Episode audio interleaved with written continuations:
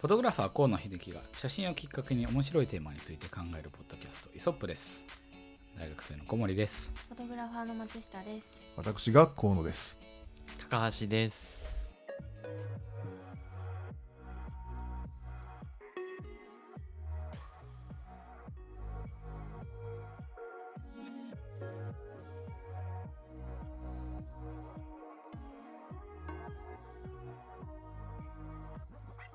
5月21日第10 33回目ですね、はい。の放送になりますが引き続き、えっと、睡眠についての話ですね、はい。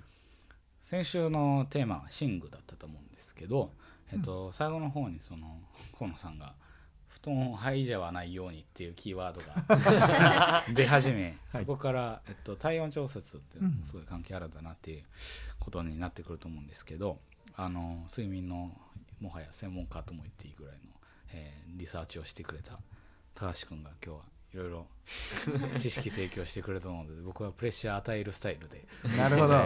きついな、それは。た叩けば出てくる新しい知識というね。うんことなんですけど、えっと、体温っていうのがあのまあおそらくこう皆さんの一般的な知識として足はあったかめで、まあ、頭冷ための方がよく寝れるよねぐらいな感覚はあると思うんですけど、具体的に言ってこれってどういう状況なんですか？ちょっと待って、ここ。え、どういうこと？足は？ちょっと一回切るけど、足はあったかくて？足元は暖かく温てめて頭は冷たい方が。頭は冷やした方ががいい。あの睡眠の質としては良くなると。いうのはよく眠れると。一般的に聞きますよね、うん。それこそそのお母ちゃんに足冷やすなって言われるっていうのは多分そこからうん。来てるんじゃないかなっていう感じだけど。ちょっと待って。ね。これどっから巻き戻す？うん普通に続けていいんじゃない？あ、続けていい ?OK。あ、えっと、それなんですけど、あの、うん。そもそもいい睡眠をとるコツとして、血行を良くするっていうのがあって、結構だ。いやうんなんか結構冬とかもう冬じゃないですけど、うん。冬って足が霜焼けになるとかで、うん。足ってひ結構血行が悪いというか血流が悪くなる場所。だからうん。でも代わりに手とか頭っていうか上半身の方は結構温まりやすいっていうのがあってだからまず血行血流を良くするためには足から温めないといけない。足の指先からこうちゃんと全身に血を回せばこういい睡眠取れるよねみたいなところで、まあ、頭は別に冷やしてもいいけどとりあえず足は冷やすなみたいなのがあるんじゃないかなと。うん。なるほどね。でもそうかも血ね。行なんだ。血なるほどね。行血を回す。ああそういうことか、まあ一番心臓から遠いところともね言われてるからね。冷えるのまず足から冷えます、そうだよね。やっぱ足元大事なんだね。なるほど、うん。そういう意味でいくとこう、まあ、まあお酒はそもそも飲まない方がいいけどうん。冷たい飲み物とかを飲んじゃうとこうまあ血管が収縮しちゃうから血流が悪くなるみたいなところでこう寝る前にはこう、まあ、紅茶はカフェイン入ってるけど、まあ、紅茶とか左右みたいなうん。ああいうあったかいもの飲んだ方がいいよとかっていうのはあるかなと思います。なんか感覚としてはお風呂入ってファーって暑い時に冷たい麦茶とか飲んでガゴンって寝たい気分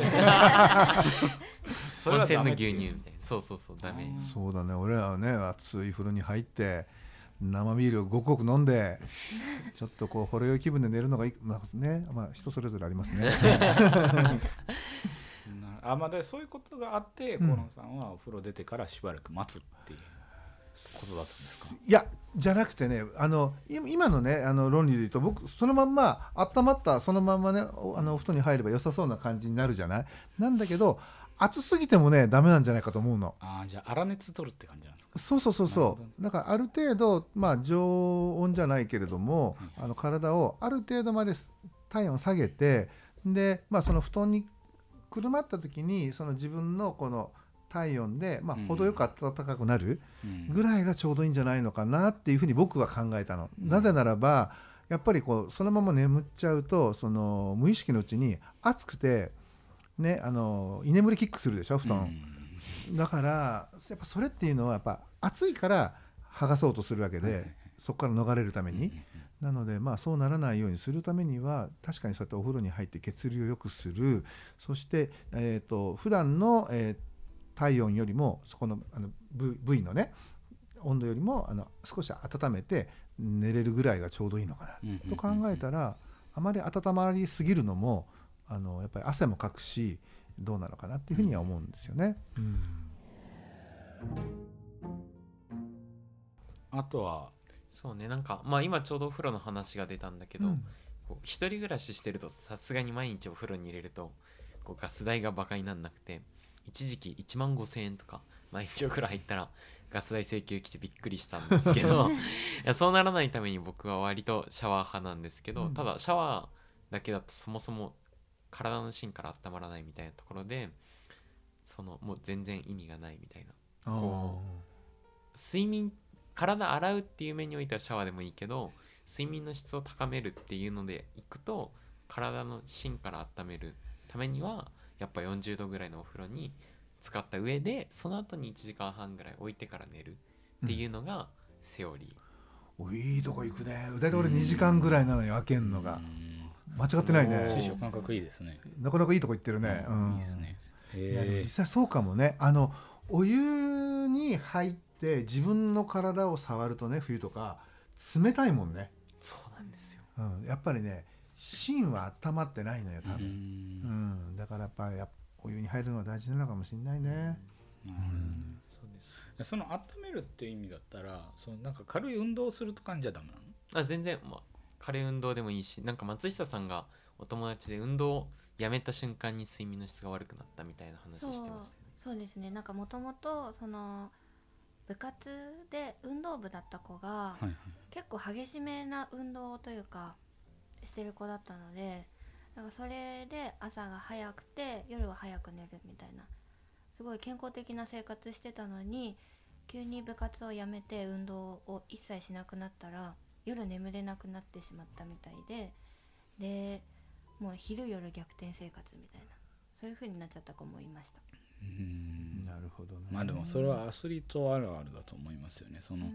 まあ、い一つはそのなんかあの毎日来る莫大なあのひなんて疲労度うんがなくなるんでバランス崩れるってもあると思いますしうん。あのなんていうの最高生活習慣が変わるっていうのもすごいあると思いますね。自分もあの高校の頃競泳やっててで受験の時にパタンとやめて塾通いになった瞬間いろいろ狂いました一回なんか電車でぶっ倒れたこと確かあったあと思うんですけど。本それねもうぐるんぐるん回っちゃってあそれが睡眠だったかは分かんないですけど、うん。そうなんかやっぱり運動部の人がっていうのはうん。なんか睡眠とかよく聞きますよね。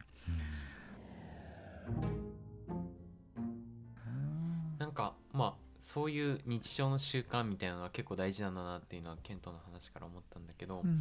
こう習慣って結構脳とも深く影響しててベッ寝る時って布団とかベッドに入るじゃないですか。その時って結構スマホとかいじります？まあ寝る瞬間に僕はまあアラームセットしたりとかする時に見るぐらいででも基本布団の中であんまりあれだね布団に入った瞬間にもう落ち気味になっちゃうんで。墜落しちゃうんで。多分僕ら人種似てますね。気絶型だよね。そうそうですおやすみって言って返事来る前に向こうって寝てそうそうーいう感じ、うん。松下さんとかどうですか？私もなんかもうベッドとかお布団は寝るための場所でよくなんか友達とかで聞くんですけどベッドでゴロゴロしてなんか一日過ごしたとか あのなんか勉強もベッドでしてるよとか言ってる子がいるんですけど私もうお布団入ったらすぐ寝ちゃうんですよ。うんうん。お布団は寝るための場所って感じになってて。いや理想ですね。だけど年す 金ぐ起きるだか寝つきら自体はそんなに課題ではないってことです。番犬って言われちゃうんね。はい寝つきはいいです。寝つきはいい。んですねえーそのなんかスマホの、あのー話っていうのはすごいよくあると思うんですけど、うん。僕は最近なんか聞いてびっくりしたのが別の友達でうん。うん睡眠を極めてる人がうん。話したんですけど、あの寝る前だから暗くなって10時以降はコンビニ行くなみたいなことでえー、コンビニ行って10時以降に初めて活用されるのを見てそういうふうに思っててで そしたらどうやらその光があの、えっと、コンビニって常に昼みたいな感じじゃないですか。であれってなんかその3000なんか僕あのそれこそ写真家の方だったらケルヴィンっていうあの、うんうん。あの用語とはい。多分すごい、あの縁があると思うんですけど僕はそのなんかケルビンえって感じだったんですけどなんか3000ケルビン以上は避けなさいみたいなこと言われてあの要は昼みたいな状態になっちゃうからなんか白さだとは思うんですけど光の。で確かに自分もそれこそだからその課題とかで徹夜してあのみんな集中力切れてこう一回コンビニ行こうよって言った時にこうなんか仕切り直されるなっていう感覚はあったんですけど、もしかして意外と光って関係してたのかなと思ってて。ありえるね。あの本当にこうねよくダウンライトでとかなんかね、うんうんうん。あのなんていうのかな。ち直射でこう当たる光をね見るなとかってよく言われるもんね、で3000ケルビンより上ってなると相当あれよね、うん。あのなんつうかな暖色系でかなりもうオレンジ色の光で暗いと思うよ、さすがカメラマン。さすがです。僕ら必死にウェブサイトとか調べてあえー大体と3000ケルビンってこれ相白色とオレンジ色の間なんだうんみたいなのを感じてたけど。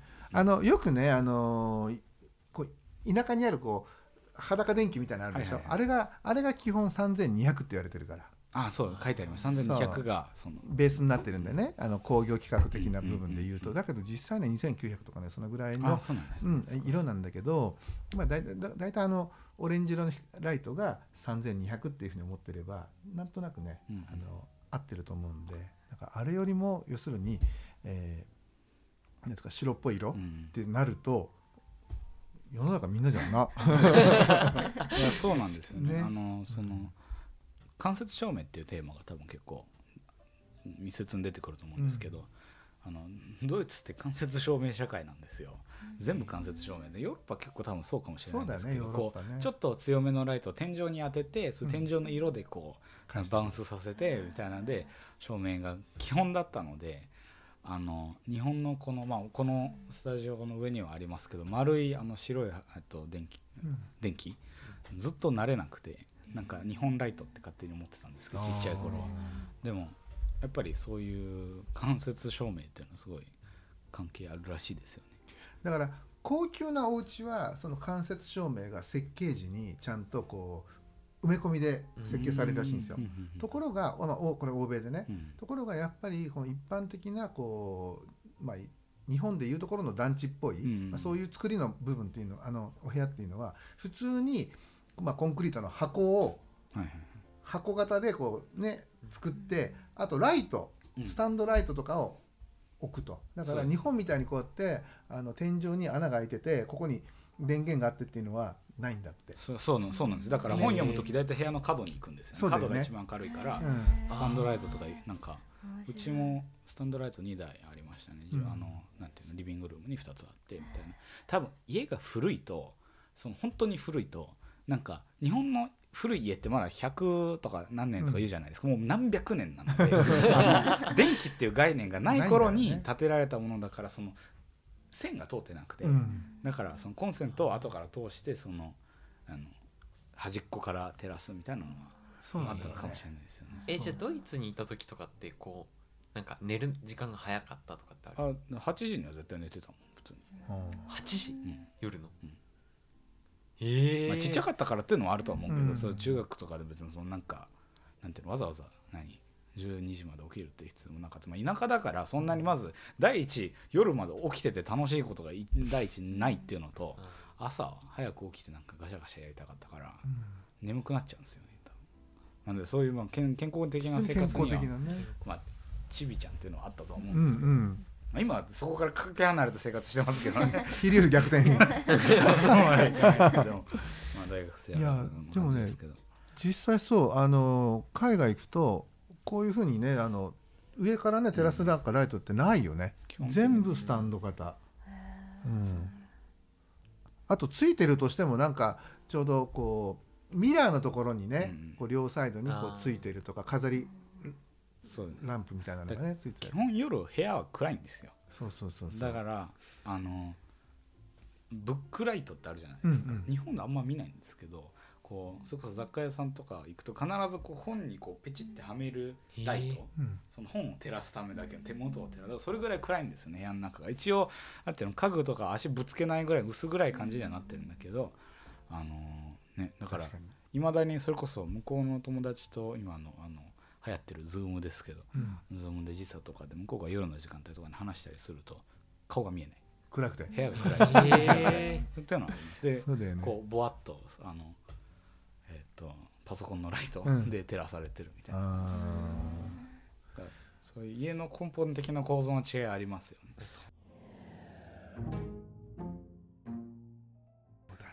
まあでも実際にこうなんか日本の家とかでも暖色系のライトを使ってーうん。夜スマホ見ないみたいなことやったらなんか個人的には結構早く眠くなるっていう感覚があってなるね。スマホとかパソコンのブルーライトみたいなのってうん。こう相当影響を与えてるんだろうなみたいなのうはん。実感したりはして。そうですよね。ここもだってねあの今そういう意味で言うと LED っていいね。変えられますもんね、うん、あの色温変えられてうん。あと調光もできるでしょ、うん。だからすぐみんなが眠くなるような演出できるよ。やめてください収録中に。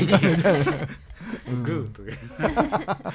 寝ちゃうんですけど。ねそうですね。その光はまあ関係あるっていうので。ね。でも最近やっぱりそのスマホが相当問題になってるのか、うん。あのナイトモードとかナイトシフトとかなんかいろいろ設定で画面がそれあまりなんていうの明るく青いうん光が出ないようになったりとか工夫はあったりすると思うんですけどそういうのって使ってたりしますか？使ってる。あやっぱり。10時過ぎたらねあのちょっとこうタングス調の色になるっていうかオレンジ色ねうん暖色系になるって、うん。やりますよね。ただ僕なんかその話を聞いてて思ってたんですけど、うん。4時とかまで作業してますよね。してるしてる。あれってそのとんでも論ですよね。それこそそのあのナイトシフトにしてカラー調節とかなんかわけわかんなくなってくると思うんですけど、まあ普通の携帯はしてるんだけどあのパソコンの画面。は事務所のその作業部屋は本当に不夜城っていうかね、うんうん真っ昼間ですよ。こう、うん、あの LED フルフルパワーでこう白く光らせてるみたいな感じなんで、それによってなんかこう脳みそギャンギャン回っちゃってる時に寝る方法とかってあるんですか、落ち着くためにうーんとねそこの場所であの眠る眠るのでそのその環境で眠るのであれば何かお腹いっぱい食べれば簡単に眠れるんですあよ。あなるほど。で結局、うん、こうね、食べ物でうん、勝ちに。お腹を満たせば寝れるんだけど、うん、だけどやっぱねそういう光の影響があるのか4時5時でも全然眠くないんで。うん。だから起きてられるよ、へえちょうど今4時5時みたいな話が出たんですけど、はい。なんか人間って普通の人はです。河野さんは多分違いますけど普通の人はなんか眠くなるのが1日2回あるらしくてうん。お昼ご飯を食べた後とえーなんか。起きてから22時間後だからオールとかしてると、うん。まあ、徹夜とかしてて朝6時に起きてこう徹夜して作業してずっと起きてるのかなと思いきや朝4時とか5時ぐらいに眠くなるみたいなのはなんか根本的に人間の本来のあり方らしいです。あるあるすぎますよね。起きた時間から22時間。22時あなるほああ感覚あるんですか？どなんかわかる気がする。そうかもしんないね。確かうん。にそれでもあの大きくうんあの合ってると思う、いやなんか3時余裕なんですよね。3時までは全然余裕で、うん。で大体友達とそれごその頃にテンション上がってあじゃあこれは徹夜で行こうぜみたいになってから4時半にいや待て。しんどい。っていうな何かが違うと でもうそこからあの寝た寝たやつが負けみたいな感じでなんとか8時まで粘るけど、うん。そこでみんな潰れる。そうね。一応2時間。いや24時間か。2時間。24時間切ったマークまでは踏ん張るけどっていうの。は確かに5時4時台一番しんどいってのはそういうことだな、なるほど。その睡眠のツールとして眩しい時は食べるんですね。そうですね。まあ眠りそうですね、まあ、食べる最終と兵器。食べると食べてる間間はこう脳がほらこう刺激があるからあの眠くないんだけど、まあ、お腹が今度満たされてこっちの刺激がなくなると途端に眠くなるね。なんかまた何を食べるかみたいなのも結構。そうね。それをた何を食べるかによってねあの太り方も違うんでね。確かに。ヤングな頃はほら炭水化物バンバン食ってたけど、うん最近はちょっとそれでも考えてます、なるほど。は実はその食べる内容いうん。ものについてまたその睡眠の質っていうのも結構左右してくると思うんですけど。うんそうですね。あのさっきの、まあ、河野さんのその眠くなりたい寝たいならとりあえず食べるみたいな話でいくとなんかイギリスの人の研究でこう寝る直前に本当は食べない方がいいんですよ、うん。食べない方がいいんですけど眠くなるために食べるんだったら2 3 0 0キロカロリーぐらいの炭水化物を食べるといい。松下君それだ。毎日2 3 0 0キロ2 3 0キロね食べるといい睡眠が得られるかもしれな300キいロカロリーってどれぐらいだ？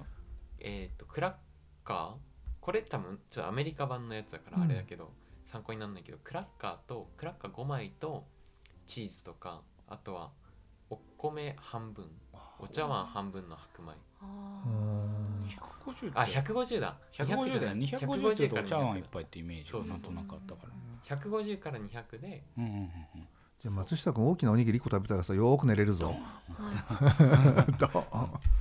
そうそうそう。うーんそうなんすかえじゃあタンパク質があタンパク質じゃない。ごめんなさい。間違えました。炭水化物が寝つきには寝つきには炭水化物がいい。最終兵器として。最終兵器としては。理想ではないってこと？理想ではない。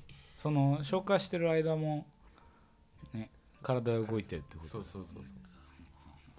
なるほどね。とはいえまあそのさっきの理想的な食べ物でいくと、うん。簡単に言えばタンパク質を食べてくださいっていう話で、プロテインですか、まあ、プロテイン含め牛乳とか鶏肉とかうん。魚、あとはなんか結構手軽なのがかぼちゃの種。っ てあー。なんか手軽じゃないですか、うん。結構、うん。かぼちゃの種とりあえずおつまみにみたいな感じだから。えじゃあ大豆とかも含まれる大豆とかも全然うん。豆腐とかでもいはいいし、そういうものを食べるとなんでいいかっていうとその眠くなる要素としてなんかメラトニンっていう物質があるんですけど、はいそのメラトニンっていう物質が多くなると分泌されると眠くなるんですって。ででも光に弱いから光朝日とかスマホとかの画面を見るとメラトニンが分泌されなくなって眠気が覚めるみたいなのがあって。なるほどね。だからこう眠くなりたいんだったらメラトニンの量をどれだけ増やせれるかみたいなところがあって。うん。でじゃあそのメラトニンをどうやったら増やせれるかっていうとそのタンパク質を食べるといい。で、うんタンパク質の中に含まれてるこうまあこれすごい難しいんですけどトリプトファンっていう、まあ、アミノ酸があってそのアミノ酸がこう合成されてやっとメラトニンができるからメラトニンいっぱい出したいってなったらとりあえずタンパク質食べろっていうそういう感じらしいです。なるほど。タンパク質か。タンパク質って結構まあ難しいんですよ。広いですよね。広い。質っていうとそれこそ何？だい豆系から。七面鳥まで。そうですよね。七面鳥ってなかなかないですけど、ね。まあでも鳥ね。まあ、鳥系鳥ですそうだよね。肉、へえ。え油分ってどう？油分はあ結構鳥とかって油分少ない。ついああそうかそうか。てるけど。まあ場合によっては。そう唐揚げはやめてくださいっていう、うん。その脂っこいものを食べると今度一番良くないか一番良くないっていう、なんかうん寝てる時に無呼吸症候群？はあ。無呼吸になる。呼吸しなくなっちゃうから要は油って血液をドロドロさせちゃうから、うん。さっき言ってたその血行が悪くなるっていうのでそのまあそもそも体も温まらないし、うん。しかも呼吸もできなくなるっていうので最悪な食べ物。なるほどうねん。なるほど。そういうじゃあ睡眠前の献立っていうのもじゃあ結構大事になってくるかと、眠るための夜食。なんかなんかいいちょっとあれになりそうじゃない？商品になりそうじゃない？開発してみますか、ね眠るための夜食。眠るための夜食。とりあえずあのライザップのメニュー表とかいいんじゃないですか？レシピあ見てみたいね。誰かやってる人がいたらね。企業秘密で、ね、公開してもらえるここでバラしたら意味がないと思う。ぜひ誰かバラしてくれる人いたら連ねあのはいはい、というわけで、えっと、睡眠にはまだまだいろんな観点が残っていると思うんですけどとりあえず、えー食べ物とあ食べ物とあとはもう光ですよね光だね。完全に。うんそうですね。間接照明とかスマホを見ないと光か直接的な光なのかっていう。それがまあ身近でできる、環境を作る、まあ、コントロールというかってねいうんですね。うん。まあ、実際にねそれこそだからその直接正面の部屋でいや関節ね頑張ってしようと思っても限界があったりとかすると思うんですけど。ね。まあ、少なくとも要点がどこかっていうのを押さえてればうん。もし、まあ、聞いてる方はですね睡眠に悩むあの番犬症候群というか悩んでる方が いたら、まあ、対応してみてほしいですね、えー引き続きまたあの少しずつ、えー振り返りをは挟みながらね。あの次週その次の週も続けていきたいと思うので、また来週も聞きに来てください。はい、今週はここまでです。お疲れ様でした。はい、ありがとうございました。